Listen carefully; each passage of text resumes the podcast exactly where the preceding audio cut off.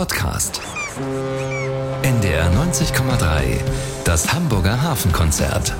Die maritime Wirtschaft in Deutschland steht vor Herausforderungen. Die Häfen müssen besser zusammenarbeiten, um gegen die europäische Konkurrenz bestehen zu können. Die Werften leiden unter Billigpreisen in Asien. Und über allem steht der Klimaschutz. Wie können umweltfreundliche Antriebe die Schifffahrt sauberer machen? Und welche Rahmenbedingungen können dafür von Seiten der Bundesregierung geschaffen werden? Das alles bespreche ich in den kommenden 2 Stunden mit dem maritimen Koordinator der Bundesregierung. Das ist Dieter Janecek. Das Gespräch haben wir am vergangenen Montag aufgezeichnet. Willkommen zur 3566. Ausgabe des Hamburger Hafenkonzerts. Ich bin Kerstin von Stürmer. Moin. NDR 90,3. Wir sind Hamburg. Hamburg.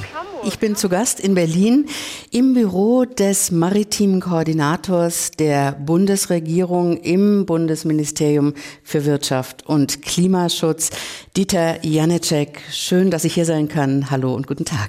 Guten Tag, freue mich, dass Sie hier sind. Hallo.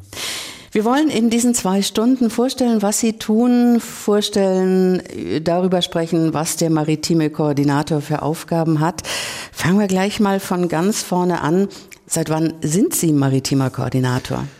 Noch nicht so lange, jetzt seit dem 18. Januar. Robert Habeck hatte mich ca. 10 Tage vorher angerufen, gefragt, ob ich diesen Job übernehme. Ich habe kurz drüber nachgedacht und dann mit Freuden gesagt, ja, das mache ich, das finde ich spannend und jetzt bin ich dabei seit 18. Januar. Genau. Die Legislaturperiode läuft ja schon eine Weile. Es gab Claudia Müller als maritime Koordinatorin. Der Wechsel ist ziemlich lautlos vonstatten gegangen. Hatte sie keine Lust mehr? Claudia Müller ist ja ins Bundeslandwirtschaftsministerium gewechselt, von Cem Özdemir gefragt worden, ob sie dort als Staatssekretärin agiert. Und das ist dann eine Entscheidung gewesen, die sie getroffen hat. Aber ansonsten gibt es da gar nicht viel zu sagen. Ja. Was hat denn der maritime Koordinator für Aufgaben? Ja, die koordinierende Funktion in der Bundesregierung für die maritime Wirtschaft. Das heißt, ich sitze hier im Bundesministerium für Wirtschaft und Klimaschutz, wo wir sind. Da bin ich auch Mitglied der Leitungsebene. Gleichzeitig bin ich aber auch zuständig für das Bundesverkehrs- und Digitalministerium, auch für Teile der Verteidigung, manchmal auch Innen- und Arbeitsbereiche. Also ich koordiniere die maritimen Themen für die Bundesregierung. Das ist meine Rolle hier. Koordinieren heißt genau was. Sie sind natürlich wahrscheinlich nicht nur in Ihrem Ministerium tätig, sondern müssen die einzelnen Stakeholder doch zusammenbringen. Viel unterwegs? Ja, ich bin durchaus schon viel unterwegs gewesen, sowohl im Maritimen. Ich habe ja auch noch eine zweite Rolle, nämlich als Tourismusbeauftragter. Also man hat mir sozusagen 2 Hüte aufgegeben, die ich beide ausfülle. Im maritimen Bereich war ich jetzt schon mehrere Tage auch an der Küste unterwegs. Ich war noch nicht in Niedersachsen, das kommt dann auch noch in der nächsten Küstentour, aber alle anderen Länder, da war ich schon vor Ort von praktisch Rostock, Bremen, Hamburg, Lübeck, Kiel, das waren die ersten Stationen. Und natürlich bin ich Ansprechpartner für die Branche als solche, für die verschiedenen Verbände, Unternehmen. Wissenschaft ist auch ein wichtiges Thema für mich, zum Beispiel das GEOMAR in Kiel habe ich vor kurzem besucht. Also es ist schon ein breites Feld und man glaubt gar nicht, wie breit es ist. Es ist wirklich breit, ja. Und es ist, Sie haben es angesprochen, tatsächlich noch breiter geworden als bei Ihrem Vorgänger und Ihrer Vorgängerin. Tourismus ist dazugekommen. Fragt man sich natürlich, ist im maritimen Bereich nicht genug zu tun? Und welchen Stellenwert hat die maritime Wirtschaft, wenn man dann so ein Riesenfeld zu beackern hat? Ganz früher war ja der maritime Koordinator auch Teil eines Staatssekretärs. Insofern hatte der auch schon andere Rollen dann zu bewerkstelligen. Jetzt ist es 1 oder 2 Funktionen in einer Person. Das ist in der Tat nicht wenig Arbeit. Aber ich glaube, ich habe jetzt gezeigt in den ersten Wochen mit meinem Arbeitseinsatz, dass ich schon gedenke, dem auch gerecht zu werden. Also es ist in der Tat nicht wenig. Aber ja, wir machen uns jetzt hier schon im Ministerium einen umfassenden Überblick über die Branche, von den Produktionsthemen, Standortansiedlungen, Offshore-Konverterplattformen bis zur Meeresforschung. Das ist umfassend und ich bin bemüht, das gut auszufüllen. Und wir werden gleich intensiv in die Materie einsteigen. Zuvor wollen wir allerdings ein bisschen über Sie und Ihren ganz persönlichen Werdegang wissen. Dieter Janecek. Das Hamburger Hafenkonzert bei NDR 90,3 mit dem maritimen Koordinator der Bundesregierung, der auch noch für Tourismus zuständig ist, Dieter Janecek von den Grünen. Dieter Janecek, Sie sind ja kein Kind der Küste, Sie kommen aus Süddeutschland. Ich komme sogar ursprünglich, meine Familie, aus Österreich. Geboren bin ich in Rheinland-Pfalz. Ich habe mal in Niedersachsen gelebt, aber nicht an der Küste, sondern im Süden bei Göttingen. Nein, ich bin kein Kind der Küste. Was ich bin, ist, glaube ich, jemand, der seit vielen Jahren erfahren Wirtschafts- und Technologiepolitik macht. Insofern passt das schon ganz gut zusammen. Ja. Geboren in Pirmasens. Wann? Ja. Das war 1976, ja, ich bin jetzt 46, bald 47 Jahre alt. Seit 10 Jahren bin ich Mitglied des Deutschen Bundestages und genauso lang war ich jetzt auch Mitglied im Wirtschaftsausschuss des Deutschen Bundestages. Also gewählter Abgeordneter, aber vorher gab es ja noch ein anderes Leben. Sie haben was studiert? Ich habe Politikwissenschaften studiert, auch mit einem Schwerpunkt von Volkswirtschaft und Recht damals an der Hochschule für Politik in München. Bin dann eine Zeit lang in der PR-Branche tätig gewesen, bevor ich dann in die Politik gegangen bin. Das ist ja nicht die schlechteste Voraussetzung für eine politische Karriere, PR-Branche. Was haben Sie denn da gemacht? Ich habe damals für IT-Unternehmen, Public Relations, wie man das so schön sagt, also Kommunikation betrieben, habe dort sozusagen mein Volontariat abgeschlossen und bin dann aber relativ schnell auch in die Politik gerufen worden damals, ja. Gerufen worden, also eher eine zufällige Geschichte oder eine bewusste Entscheidung, ich möchte mal was in Richtung? Es war eher eine zufällige Geschichte, weil ich mich eigentlich bewusst dagegen entschieden hatte, sofort nach dem Studium in die Politik zu gehen. Habe ich ja dann auch nicht gemacht. Und der damalige Landesvorsitzende der Grünen in Bayern, Sepp Daxenberger, das war eine bekannte Persönlichkeit, weil es war nämlich der erste Bürgermeister der Grünen damals, ein gelernter Schmied. Der hatte mich dann sozusagen angerufen, wollte mich haben als seinen Büroleiter in seiner Landesgeschäftsstelle und nach Überlegen habe ich dann das gemacht. Das war auch eine gute Erfahrung. Er ist leider vor 10 Jahren an Krebs verstorben. Also es ist für die bayerischen Grünen ist eine identitätsstiftende Gestalt, ja. Interessant, PR-Branche, dann Kommunalpolitik und jetzt Bundespolitik. Gibt es gravierende Unterschiede, von denen Sie heute sagen, hätte ich das gewusst? Ach, überall sind Menschen und überall muss man Lösungen finden. Es ist oft, Lösungen sind dann zu finden, wenn man sich mit den Menschen auch gut versteht und zuhört. Also der Ansatz ist eigentlich, ehrlich gesagt, ziemlich oft der gleiche. Aber die Verantwortung hat sich natürlich geändert. Es macht schon einen Unterschied, ob man jetzt in einer Kommune Verantwortung trägt oder in einer Bundesregierung, das ist klar. Wir sprechen mit Dieter Janecek. Er ist der maritime Koordinator der Bundesregierung.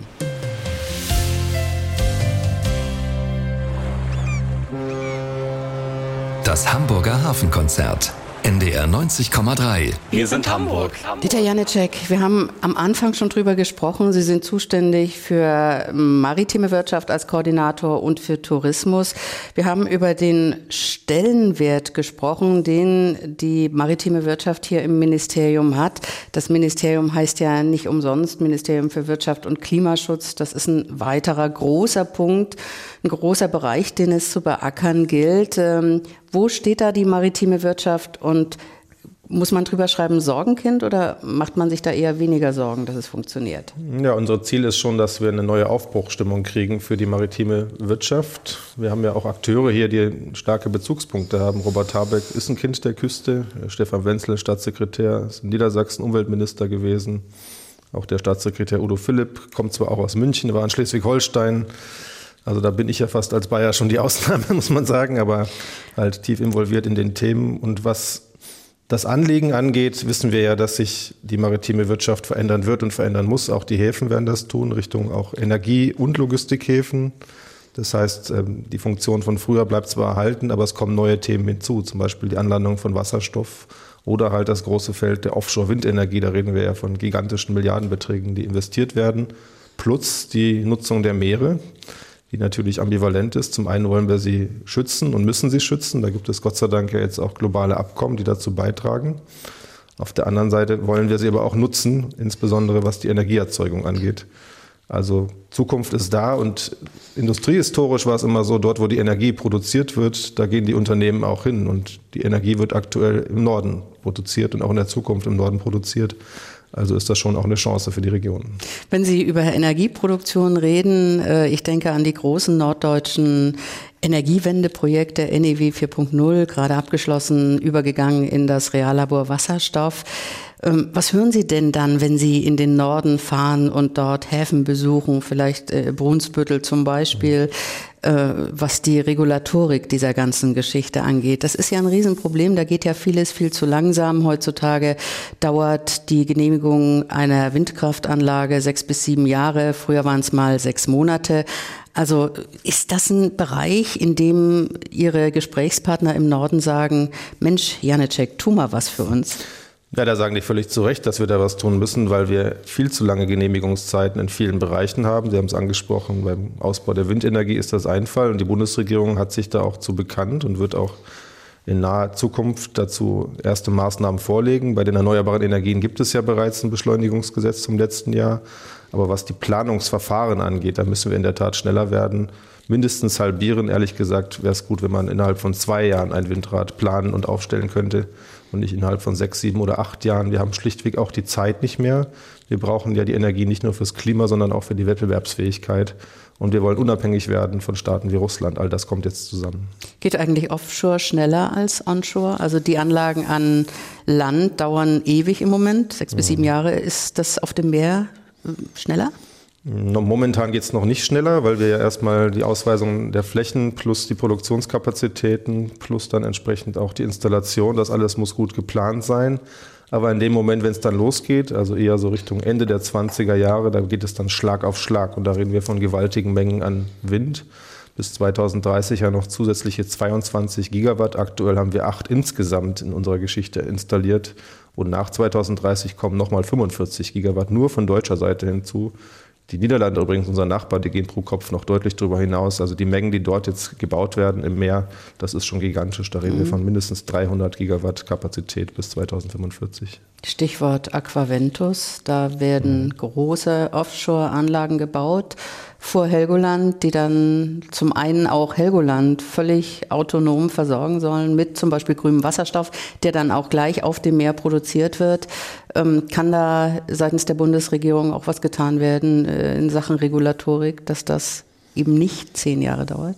Das muss getan werden, also auch was die Wasserstoffstrategie, die wir jetzt dann bald veröffentlichen werden, angeht. Die kann ja nicht bedeuten, dass wir Dinge planen, die dann erst in 10 oder 20 Jahren geltend gemacht werden. Helgoland ist ja insofern auch ganz spannend, das ist ja auch ein Forschungsschwerpunkt.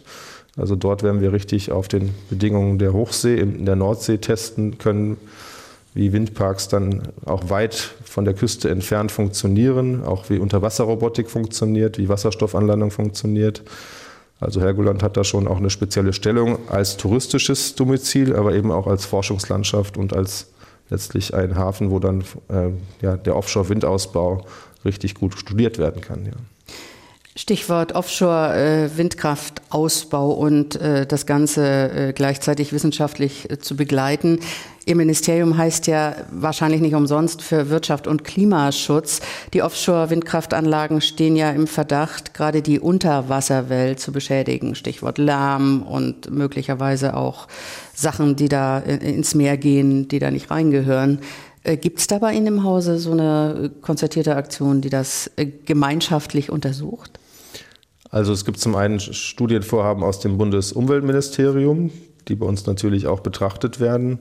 Wir sind auch im Dialog mit der Branche selber. Dort, wo Probleme auftreten können, müssen wir diese eingrenzen. Ein Stück weit müssen wir auch ehrlich sein, es wird nicht ohne Eingriffe gehen, auch in die Landschaft. Aber wir dürfen die Meere nicht beschädigen, das ist völlig klar. Nur die Alternative zu einem Offshore-Windpark sind halt Kohlekraftwerke. Und insofern ist da, glaube ich, die Alternative klar. Aber natürlich muss auch so etwas gut geplant werden. Und mit Technologie kann da auch sehr viel eingegrenzt werden, sodass sich mögliche Auswirkungen möglichst begrenzt halten und man das ja auch dann konzentriert in Clustern macht und nicht die Flächen so nutzt, dass sie dann unüberschaubar werden. Dieter Janecek, maritimer Koordinator der Bundesregierung, ansässig im Bundesministerium für Wirtschaft und Klimaschutz. Lassen Sie uns über die Werften in Deutschland reden. Vor ein paar Jahren hätte noch jeder gedacht, naja, die Werftensituation in Deutschland ist schwierig, das wird sich irgendwann zurechtschrumpfen. Es sind große Werftengruppen entstanden. Lösen hat Blum und Voss gekauft für die Hamburger. Eine einschneidende Entscheidung. Blum und Voss gehört jetzt zur Lösen-Gruppe. Da hätte man noch gedacht, viele Werften im Norden werden irgendwann geschluckt werden von den Großen.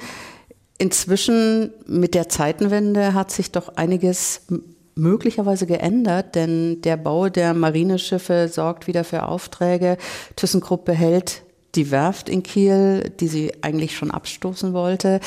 Sehen Sie die Werften als Sorgenkind an oder machen sich eher weniger Sorgen über die Werften in Deutschland? Ja, ich glaube, wir müssen raus aus dieser Sorgenkind-Beschreibung, aber natürlich waren die letzten Jahrzehnte schwierig. Also wir hatten einen Schrumpfungsprozess, die gesamte Containerschifffahrt ist abhanden gekommen, die Handelsflotte letztlich.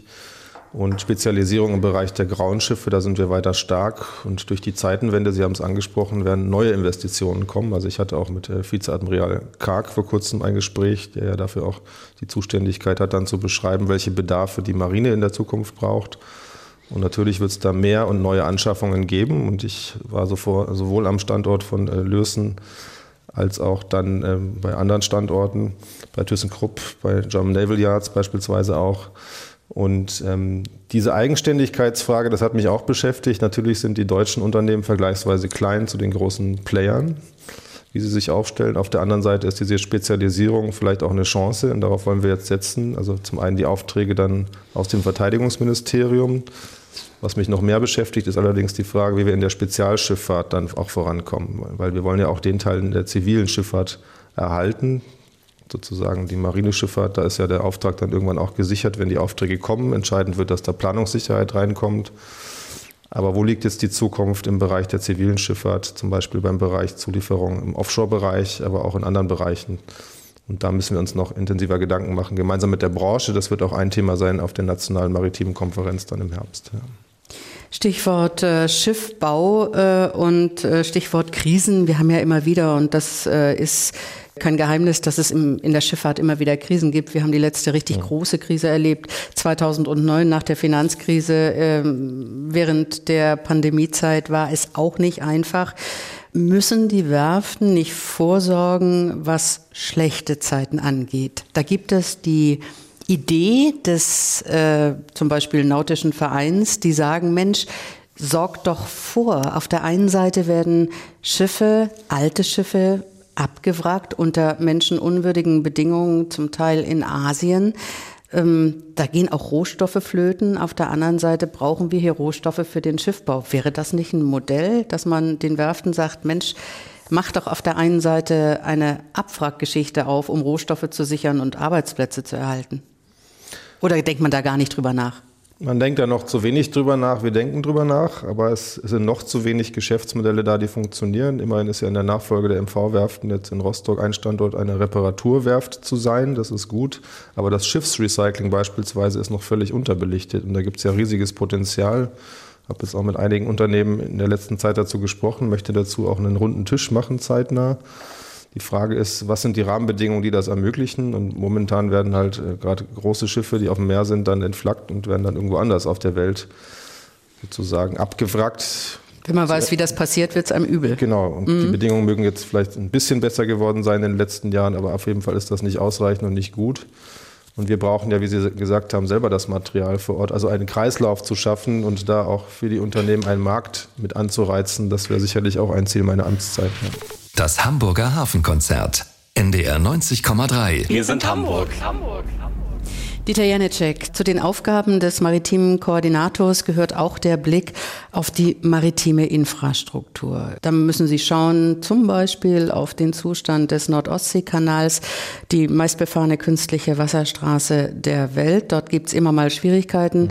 Im Moment wird viel gebaut. Kritiker sagen, der Bau geht zu Lasten der Kunden, die nämlich dann teurer bezahlen müssen, dass die Lotsen länger im Dienste sind, weil man langsamer fahren muss. Und die Nordostseekanal-Leute sagen, das kann nicht sein, das muss irgendwie anders geregelt werden. Wie steht es denn um den Nordostseekanal? Der ist ja schon sehr alt und auch sehr ehrwürdig und auf der anderen Seite sehr wichtig. Ich hatte auch mit der schleswig-holsteinischen Landesregierung vor kurzem darüber ein Gespräch und er ist auch bevorzugter Teil des Bundesverkehrswegeplans. Das heißt, dort soll und wird investiert. Aber ehrlicherweise muss man auch sagen, solche Investitionen gehen nicht von heute auf morgen. Ist das eine Frage des Geldes oder der Leute, die da einfach beides nicht da sind? Beides, glaube ich, mittlerweile. Also wir haben sowohl auch ein Arbeitskräfteproblem in Deutschland, dass wir zum Teil die Leute nicht mehr kriegen, die wir brauchen. Und wir haben einen gewaltigen Investitionsstau, auch in der Binnenschifffahrt übrigens, in den Wasserstraßen, aber natürlich auch im Rahmen des Nordostseekanals. Das ist ja letztlich dann auch eine Zuständigkeit des Bundesministeriums für Digitalisierung und Verkehr. Und ich weiß, dass Minister Wissing da auch Signale gesetzt hat und gesagt hat, er möchte, dass das vorangeht. Aber ich würde jetzt auch nicht versprechen, dass morgen schon alles gelöst ist. Sie haben es beschrieben, die Zeiten der Durchquerung, die sind kürzer, andersrum, die sind länger geworden, weil man eben die Geschwindigkeit jetzt drosseln musste. Und das ist natürlich kein guter Zustand, um die Wettbewerbsfähigkeit zu erhalten. Auf der anderen Seite zu gewährleisten, dass der Kanal als solches funktioniert, ist auch wichtig. Und wir haben das ja in der Elbe auch, das Thema mit Hamburg, mit der Elbvertiefung. Also alles, was dann auch gemacht wird, hat oft Konsequenzen und die sind auch oft teuer. Ja. Sie sind Mitglied der Grünen, haben also frühzeitig auf Umwelt und Umweltschutz geschaut. Mit dem Blick auf die Elbe, Sie haben es angesprochen, Elbvertiefung. Wenn Sie einer der Entscheider damals gewesen wären, hätten Sie die Elbe nochmal vertieft? Wir haben uns geeinigt auf diese Fahrerinnenvertiefung damals und die Grünen ja letztlich dann auch. Also als Teil dieser Koalition und der Hamburger Hafen hat eine besondere Bedeutung. Also er ist nun mal der größte deutsche und der drittgrößte europäische Hafen. Und trotzdem muss man auch konstatieren, dass es nicht günstig ist, jedes Jahr den Schlick entsprechend dann auszubaggern. Und die Frage, wo er dann auch hinkommt und wie er dann auch vorbehandelt ist. Auch wenn natürlich das, was dann da ist, nicht zwangsläufig aus dem Hamburger Hafen kommt, sondern auch aus den Estuaren. Aber letztlich ist es schon eine Umweltthematik und deswegen bin ich auch Teil eines Sedimentmanagementsboards, was die Staatssekretärin Henkel aus dem Bundesverkehrsministerium jetzt angestoßen hat, wo wir mit den Ländern also dann auch darüber diskutieren, wie geht es denn weiter? Kurzfristig Erreichbarkeit des Seehafens, aber die ökologischen Kriterien, die müssen nicht nur berücksichtigt werden, die heißen ja auch, dass man Investitionen braucht, Planungssicherheiten, dass wir auch eine mittel- und langfristige Strategie brauchen. Da gibt es viele Ideen, also bis zur Aufstockung der Deiche in der Zukunft dann mit den Sedimenten aus der Elbe, aber Ideen sind noch keine Umsetzung und da müssen wir ran. Ja. Dieter Janecek, Sie haben gerade gesagt, Hamburg als wichtigster Seehafen Deutschlands mit all seinen Problemen mit der Elbvertiefung, die man zumindest kritisch sehen kann, muss man nicht angesichts der wichtigen Umweltfragen in dieser Zeit und der veränderten Situation mit Starkwetterereignissen und so weiter und so fort und mit dem vielen Schlick, der anfällt, muss man nicht viel mehr als früher noch über eine nationale Hafenstrategie nachdenken? Ja, wir hatten ja 2021, 2022 diese starken Sturmfluten und Sie sehen ja bei anderen Extremwetterereignissen, das sieht nicht so aus, als würde das abnehmen. Das wird zunehmen in der Zukunft.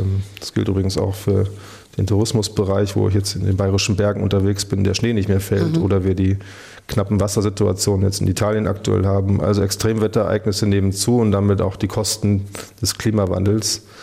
Und deswegen ist es so entscheidend, dass wir jetzt eine nationale Hafenstrategie auf den Weg bringen. Und das ist auch in der Mache. Das heißt, unter Federführung von Volker Wissing wird es da Eckpunkte geben bis zur Nationalen Maritimen Konferenz. Und die nationale Hafenstrategie muss beinhalten, welche Infrastrukturmaßnahmen, welche Herausforderungen haben die Häfen in der Zukunft. Aber natürlich wird auch der Klimawandel, also die Fragen auch, welche besonderen Bedingungen sich nicht nur in Häfen, sondern auch insgesamt in der maritimen Wirtschaft, Schifffahrt befinden werden in der Zukunft, da eine Rolle spielen müssen. Und letztlich heißt das alles auch wieder Investitionen am Ende. Aber auch Vorausschau.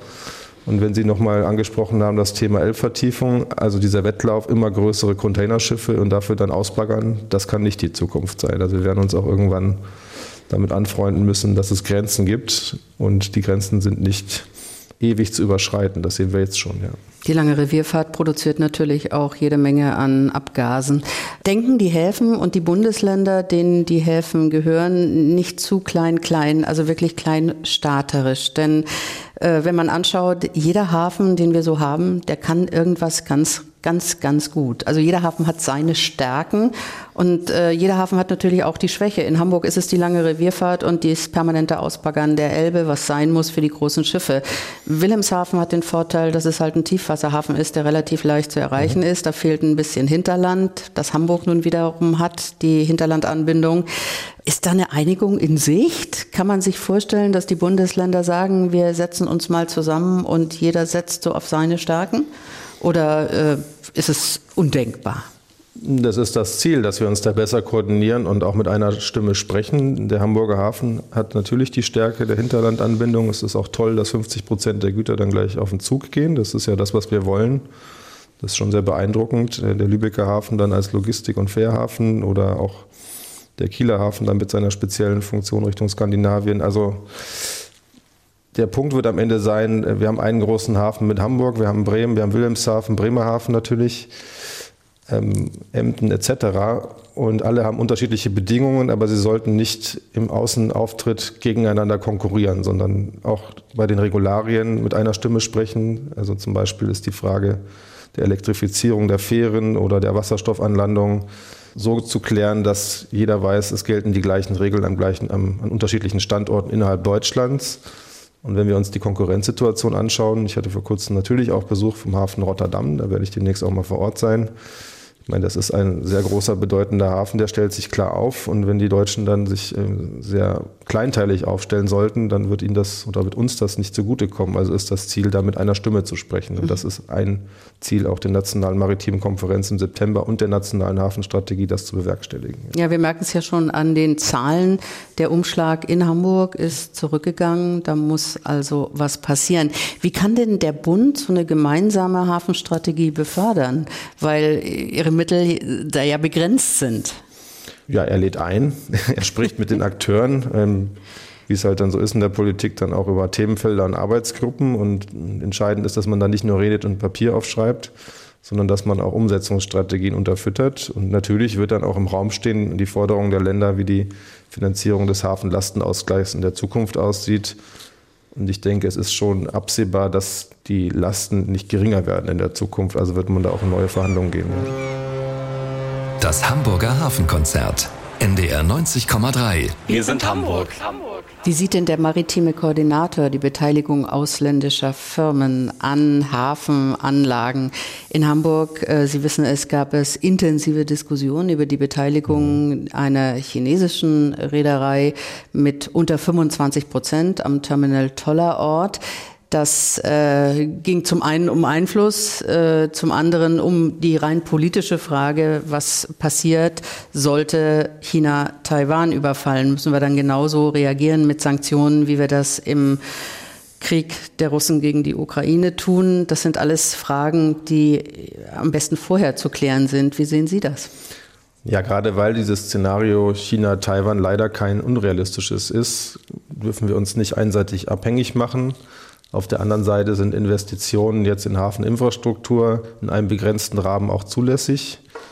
Und solange die nicht so sind, dass Einflussnahme direkt möglich ist auf die operative Ebene, glaube ich, muss man da auch genau hinschauen und differenzieren. Also wir haben eine Teiluntersagung jetzt durch das Bundeswirtschaftsministerium der COSCO-Initiative in Tollerort damals beschlossen. Aber wir haben nicht gesagt, grundsätzliche Investitionen sind verunmöglicht. Und so ist ja auch die Position Hamburgs zu verstehen, dass sie sagen, im Rahmen dieser Vorgaben wollen sie auch diese Investition weiter realisieren. Das hieße dann im Extremfall, dass wenn irgendwo wirklich was passiert, dass China ein unkalkulierbarer Akteur dauerhaft wird, dann kann man sich da auch wieder rausziehen. In dem Fall, dass man dann keinen Einfluss hat auf das operative Geschäft. Und das ist, glaube ich, entscheidend. Ja. Dieter Janecek, maritimer Koordinator der Bundesregierung. Es gab in den letzten Monaten eine Zahl, die uns alle verblüfft hat. Und die Stadt Hamburg, muss man ehrlich gesagt, konnte jubeln über den Gewinn von Hapag-Lloyd. Die Reederei hat 9,4 Milliarden Gewinn erzielt. Weil Hamburg an der Reederei beteiligt ist, gab es eine Menge Geld. Von den 9,4 Milliarden ging nur unter 1% Steuern ab, wegen der Tatsache, dass die Tonnage besteuert wird.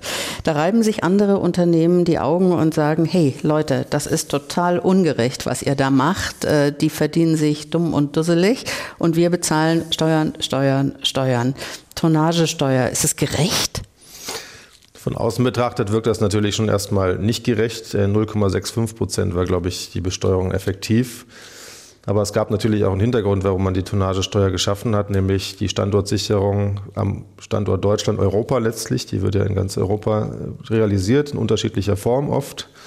Und hat damals in der Krisensituation vor über 20 Jahren dann dazu geführt, dass man auch ein Wachstum generieren könnte über die Reedereien vor Ort als globale Akteure.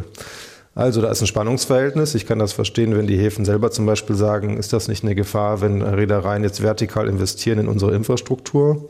Auf der anderen Seite sind die Gewinne jetzt ja auch abgeflossen. Die sind ja auch da und werden reinvestiert. Und ich sag mal so, wir können auch froh sein, dass wir starke globale Akteure haben in diesem Bereich. Wenn wir die nicht hätten, dann, und das die gleiche Situation dann hätten wie beim Schiffbau, die wir heute schon haben, dass wir dort in Teilen marginalisiert sind, wäre das industriepolitisch auch kein Vorteil. Also es ist ein Spannungsfeld. Aktuell haben wir keine Bestrebung, das zu ändern, aber ich höre immer auch die Wehklagen, und die kann ich auch nachvollziehen aus Teilen der Industrie, die sagen, in der Form ist das nicht gerecht. Aber letztlich, wenn am Ende eine Stärkung auch der Beschäftigung daraus entsteht und übrigens auch eine Verpflichtung für die Reedereien zu investieren in die Antriebswende. Das erwarte ich dann auch. Das heißt, wenn man sehr viel Umsatz macht und Gewinne macht, dass man sich dann auch aktiv darum kümmert, zum Beispiel grüne Korridore im Bereich der Schifffahrt zu schaffen, um auch die CO2-Belastung deutlich zu senken, denn die ist viel zu hoch heute. Nun ist das ein Gewinn, der wahrscheinlich ein Ausreißer nach oben ist. Hapag-Lloyd hat die Gewinnerwartung für dieses Jahr schon erheblich gesenkt. Gründe für diesen Gewinn sind wahrscheinlich die Nach-Corona-Zeit und möglicherweise auch die Kriegsereignisse in der Ukraine. Fällt dieser Gewinn dann nicht unter Übergewinnsteuer? Nein, ich glaube, wir haben insgesamt ja auch keine sehr gute Erfahrung mit dem Thema Übergewinnsteuer. Wir haben das gerade die Diskussion in der Energiebranche, und wir sehen jetzt, dass die Preise ja sehr schnell sinken im Energiebereich. Gott sei Dank. Und wir dann auch da rauskommen aus solchen Mechanismen, dass wir den Markt außer Kraft setzen, ein Stück weit.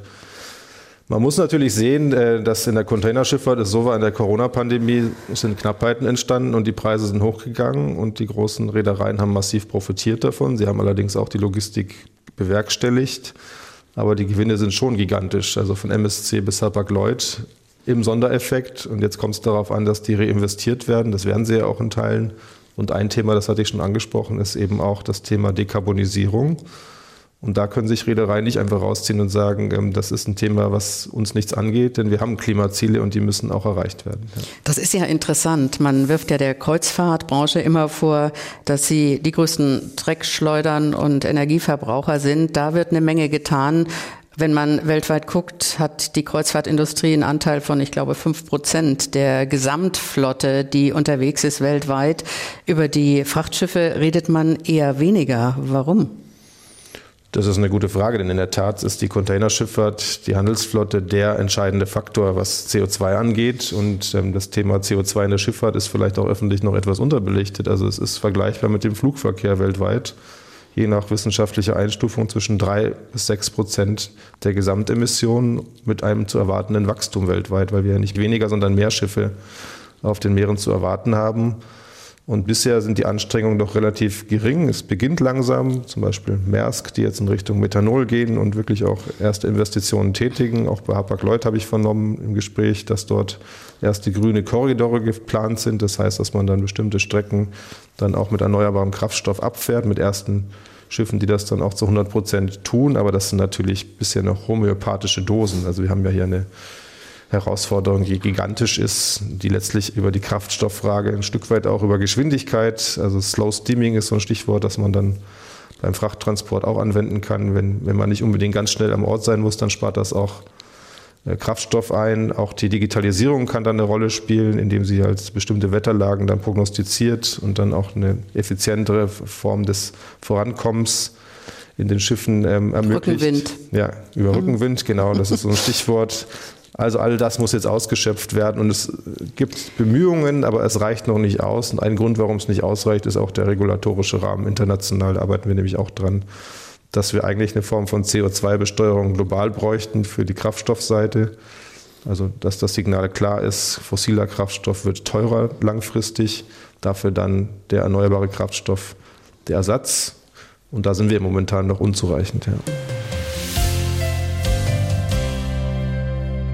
Dieter Janecek, lassen Sie uns über alternative Kraftstoffe reden und Energie, die mit Schiffen nach Deutschland kommt, Stichwort LNG, auch Stichwort Wasserstoffproduktion. Ich habe 2013, ich erinnere mich noch, bei den Managern im Hafen von New York gesessen. Da war das Thema LNG ein großes, ein Zukunftsthema, und da sagten mir die New Yorker Manager, LNG im New Yorker Hafen geht gar nicht. Wir haben hier ein striktes LNG-Verbot, weil es wohl mal einen großen Unfall mit LNG gegeben hat. Jetzt kommen zum Beispiel in Brunsbüttel große LNG-Tanker an. Über Unfälle müssen wir gar nicht reden, ist auch ein Thema Sicherheit natürlich, aber da hat man sicher vorgesorgt. Haben Sie von Seiten des Umweltschutzes und des CO2-Ausstoßes tatsächlich ein gutes Gefühl, wenn diese riesen LNG-Tanker da ankommen? Naja, wir gehen davon aus, dass die Sicherheitsvorschriften, die es ergibt, eingehalten werden. Und trotzdem ist es so, dass wir in sehr kurzer Zeit ja jetzt etwas realisiert haben, was uns keiner zugetraut hat, nämlich Versorgungssicherheit plus übrigens auch Preissenkungen dadurch dann zu generieren auf dem Energiemarkt, indem wir ein neues Angebot geschaffen haben über die sogenannten Floating Gas Units, die da auf den Meeren unterwegs sind. Und das sind ganz schön gewaltige Tanker, das stimmt auch. Und da gibt es ja auch Diskussionen, beispielsweise für Rügen, das wissen Sie, das muss man auch lösen. Ich glaube, dass nicht eine Beeinträchtigung der touristischen Standorts gegeben sein sollte durch solche entsprechenden Kapazitäten. Aber die Wahrheit ist auch, ohne diese Kapazitäten können wir nicht aus dem russischen Gas aussteigen. Und das tun wir und haben wir geschafft, jetzt in kürzester Zeit. Also müssen wir damit umgehen und das kontrollieren. Und die gute Nachricht ist, preislich hat das jetzt wirklich geholfen. Also die Preise sind drastisch nach unten gegangen. Umweltseitig müssen wir das kontrollieren, dass da nichts passiert. Können das, glaube ich, auch kontrollieren. Aber ich hätte mir natürlich auch anderes vorgestellt. Was ist denn mit dem Chlor, mit dem die Tanks gespült werden müssen? Die Diskussion habe ich vernommen und das ist auch bei uns in der Prüfung, ob da jetzt wirklich ein Sachbestand vorliegt, den wir uns nochmal genauer anschauen müssen. Wie gesagt, wenn Sie solche Kapazitäten vor Ort schaffen, wird das nicht völlig ohne Auswirkungen bleiben, aber Sie dürfen natürlich nicht zu einer Beeinträchtigung der Meere führen. Und das ist die Aufgabe, die wir jetzt haben. Und ja, das ist jetzt alles so in kurzer Zeit entstanden. Das darf eben nicht dazu führen, dass wir Dinge übersehen, das ist klar. Am Ende wird es wahrscheinlich so sein, dass die Energie, die wir verbrauchen in Deutschland, aus ganz, ganz vielen unterschiedlichen Quellen kommt. Man kann, glaube ich, nicht auf LNG alleine oder auf Wasserstoff alleine oder auf Sonne und Wind allein setzen, sondern es muss irgendwie eine Komposition aus allem sein, die dann am Ende auch die maritime Wirtschaft versorgt. Ja, momentan haben wir ja die Situation, dass wir kurzfristig LNG-Gas beordern mussten, zu hohen Kosten ja erstmal, auch was die Kapazitäten angeht und auch die Schiffe. Wir haben ja sogar eine eigene kleine Bunkerflotte bauen lassen. Das ist auch einmalig jetzt, was wir vorangetrieben haben. Interessanterweise ging das alles total schnell. Das ging ganz schnell, ja. Und kann er sonst nicht auch schnell gehen? Das ist genau das, was wir vorhaben, dass wir auch in anderen Bereichen so schnell werden. Zum Beispiel bei der Ansiedlung, und da komme ich jetzt auf Energiethema, von Offshore-Konverter-Produktionsstandorten in Deutschland, wo wir ja leider keine haben momentan. Und wenn wir die großen Mengen von Offshore-Wind dann von Wechselstrom in Gleichstrom umwandeln wollen, dann brauchen wir diese gigantischen Plattformen, die im Wert von bis zu 2 Milliarden Euro pro Einheit sind, für 2 Gigawatt Kapazität. Das sind 2 Atomkraftwerke. Und da ringen wir wirklich um Standorte in Rostock, vielleicht auch, nach den jüngsten Nachrichten, die ich gehört habe, Bremen-Bremerhaven, wo es erste Anstrengungen gibt, auch von Akteuren, sich da aufzustellen. Weil wenn wir die weltweit nur einkaufen müssten, dann haben wir momentan nur 2 oder 3 Standorte zur Verfügung. Das ist schlecht für die Preise, schlecht für die Wertschöpfung. Und wir wollen ja auch nicht diese gigantischen Plattformen jetzt verschiffen über Tausende von Kilometern, sondern gerne direkt vor Ort dann ins Meer bringen. Also ist ein Beispiel, wie wir dann in naher Zukunft dann gigantische Mengen an günstigen Windstrom dann in die Leitungen bringen, von Norden dann auch nach Süden. Dann stellen sich wieder neue Fragen, die Netzentgelte vor Ort. Kann ich auch den Wind vor Ort so nutzen, dass er günstig ist? Produktion an den Häfen selber, da gibt es ja auch beträchtliche Produktionsstandorte, die ich mir auch angeschaut habe, zum Beispiel in Rostock. Und dafür brauchen wir günstige Energie. Und das ist eine Antwort auf die Energiekrise, die wir liefern. Aber Wasserstoff ist natürlich das zweite Thema.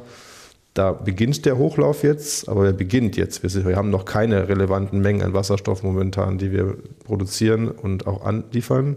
Wir kaufen global ein, wir werden importieren, wir werden aber auch produzieren über Elektrolyseure. Auch in Hamburg wird ja geplant, zum Beispiel ein Wasserstoffkraftwerk dann zu errichten an Moorburg. Ich war genau, habe mir auch den Standort beim Vorbeifahren zumindest angeschaut, aber auch an anderen Standorten ist das geplant. Also sehr viel Bereitschaft.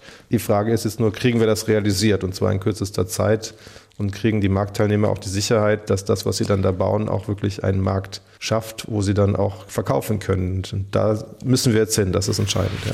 Das Hamburger Hafenkonzert. NDR 90,3. Wir sind Hamburg.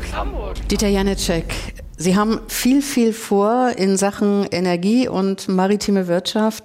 Die Reeder, die Werften machen sich allerdings Sorgen um den Nachwuchs in der Seefahrt. Fachkräftemangel, das ist das Thema, eines der Themen dieser Tage. In den Werften müssen Leute ausgebildet werden. In der Seefahrt braucht es Nachwuchs. Wir finden heutzutage kaum noch deutsche Kapitäne auf den Schiffen. Die Lotsen haben Probleme mit dem Nachwuchs. Was kann man tun, um junge Leute zu bewegen, wieder zur See zu fahren? Also zum einen werden wir das als ein ganz zentrales Thema auf der Nationalen Maritimen Konferenz aufgreifen. Das Thema Fachkräftesicherung, Attraktivität der Berufe, die ist ja gegeben. Also für junge Leute sind das tolle, spannende Berufe in vielen Bereichen, deren Vielfalt wir auch aufzeigen müssen. Das werden ja zum Teil auch neue Berufsfelder geschaffen. Ich habe gerade gelesen, an der Hochschule Emden zum Beispiel gibt es jetzt entsprechend 2 neue Berufsfelder, dann auch im Bereich des Maritimen. Von der Förderkulisse tun wir aktuell 2 Dinge sehr konkret. Also es gibt eine Förderrichtlinie zur Senkung der Lohnnebenkosten auf der einen Seite und eine zur Förderung der Berufsbilder. Das ist dann über das Arbeitsministerium in dem Fall. Aber das reicht wahrscheinlich am Ende noch nicht, sondern dieses Bild, was vielleicht so ein bisschen immer noch vorherrscht bei jungen Menschen, einer krisengeschüttelten Branche, das muss raus aus den Köpfen und es muss klar werden, dass von der Meerestechnik, Robotik, Schiffbau, Offshore-Wind, da gigantische Märkte auch da sind, gigantische Chancen. Und gerade bei jungen Menschen ist ja auch oft der Wunsch heute verbunden, mit der Arbeit was Gutes zu tun. Also wir reden ja hier auch von einer Klimaschutzherausforderung, von einer Meeresschutzherausforderung. Und das wird nur mit Technologie am Ende funktionieren. Also es ist schon gigantisch, was wir da vorhaben. Und da brauchen wir natürlich Leute. Und wenn wir die Leute in Deutschland nicht kriegen, dann werden wir sie halt nämlich im Zweifelsfall von woanders her kriegen müssen. Das kann ja nicht das Ziel sein. Wir möchten also hier eine starke Ausbildungsoffensive auch gemeinsam mit Gewerkschaft, mit den Betrieben hingehen. Den einen oder anderen Betrieb werde ich mir auch im Vorfeld der Nationalen Maritimen Konferenz mit den Auszubildenden vor Ort auch nochmal konkret anschauen. Ja. Braucht es nicht andere Berufsbilder, sprich braucht es nicht Perspektiven für junge Leute, die sagen, okay, ich studiere Nautik, fahre zur See, habe dann aber am Ende tatsächlich auch eine Alternative an Land? Ja. Ich glaube auch, also dass dieser monokausale Weg nicht mehr so weitergehen kann. Die Menschen schätzen heute eine Vielfalt an Möglichkeiten und das Leben auf See kann ja auch hart sein. Gerade die romantische Vorstellung, dass man dann sozusagen wie Pippi Langstrumpf vom Takatuka-Land fährt, die ist ja nicht real, sondern in der Corona-Zeit war es ja nochmal viel heftiger und schwerer, dass dann viele Menschen über Monate sozusagen auf den Schiffen fest waren und gar nicht runter konnten. Und das ist nicht attraktiv, also dieses Berufsbild, sondern es muss dann eine Flexibilität da sein. Die muss dann auch für die Menschen da sein, sonst werden die Menschen nicht mehr kommen. Ja. Das Hamburger Hafenkonzert bei NDR 90,3. Dieter Janecek ist der maritime Koordinator der Bundesregierung. Dieter Janecek, alle 2 Jahre trifft sich die Branche zur Nationalen Maritimen Konferenz. Und in diesem Jahr findet das Ganze im September statt. 14. 15. September in Bremen. Der Bundeskanzler wird kommen, der Wirtschaftsminister Robert Habeck und auch der Verkehrsminister Volker Wissing werden vor Ort sein. Wir werden von der Themenpalette uns konzentrieren so auf im Wesentlichen 4 Themen. Das eine ist die Frage der Energiewende durch die maritime Wirtschaft. Das andere ist dann aber auch die Dekarbonisierung der Schifffahrt selber. Dann werden wir reden über die Fragen von Digitalisierung, Fachkräftesicherung. Das hatten wir gerade angesprochen, auch die Attraktivität der Ausbildungsberufe und auch zeigen, was es tolle Möglichkeiten im Bereich der Forschung zum Beispiel gibt. Und dann ganz zentral wird auch nochmal die Frage der Sicherheit sein, also die Frage der Bundeswehr, was die dort künftig im Meer zu tun hat, auch durch den Schutz von kritischen Infrastrukturen beispielsweise, die wir ja zu schützen haben. Wir hatten ja vor kurzem erst den Anschlag auf Nord Stream, jetzt gibt es da ja auch schon Spekulationen, wie und wer das genau gewesen sei. Genau nachvollziehen kann das ehrlich gesagt, glaube ich, keiner, aber Fakt ist, dass es leider Möglichkeiten gibt, solche Infrastrukturen anzugreifen, dass wir sie besser schützen müssen. Also wenn wir da auch grundsätzlich diskutieren, wie wir dann, wenn wir künftig neue Windparks haben, wenn wir vielleicht auch die ein oder andere Wasserstoffpipeline haben, zum Beispiel Dänemark, die sich ja schon aktiv anbieten, wie wir dann solche Infrastrukturen auch schützen, damit nicht das Licht ausgeht, wenn dann wieder irgendwas passiert. Ja, und das ist ein großes Thema. Ja.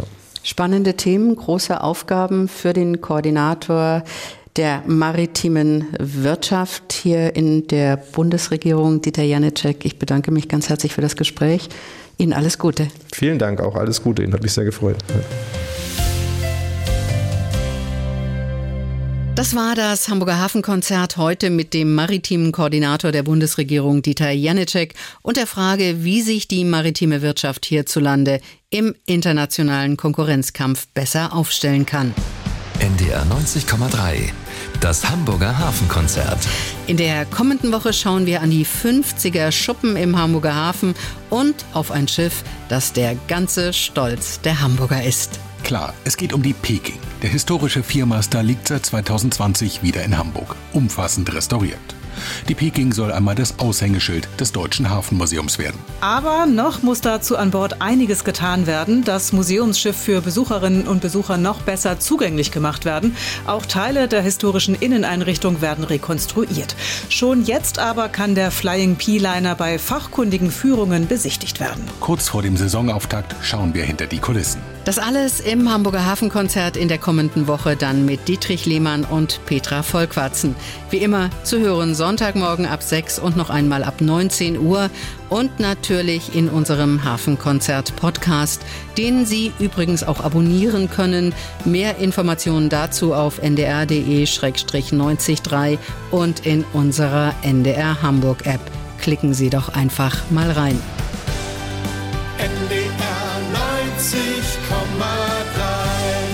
Sind Hamburg.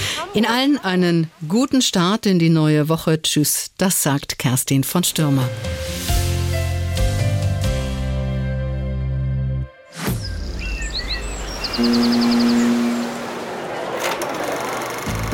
Kino für die Ohren. Ob platt. Manche Timpeti. Butsche in die See. Das Plattdeutsche Hörspiel. Alle 14 Tage gibt's bei uns die Klassiker aus den NDR-Archiven und ganz aktuelle Produktionen. Fischhahn! Krippmann, komm raus! Ella, ist es... Marit ist weg! Marit! Lebendige norddeutsche Sprache. Mittwochs ab 21 Uhr bei NDR 90,3. Freitags ab 19 Uhr bei NDR Schlager. Und auch als Podcast in der ARD Audiothek. Fidel? Ja? Ich fuhr mit Joe über Padua. Das ist ein ganz fein Zoch von die Johnny. Das Plattdeutsche Hörspiel. NDR 90,3. Wir sind Hamburg.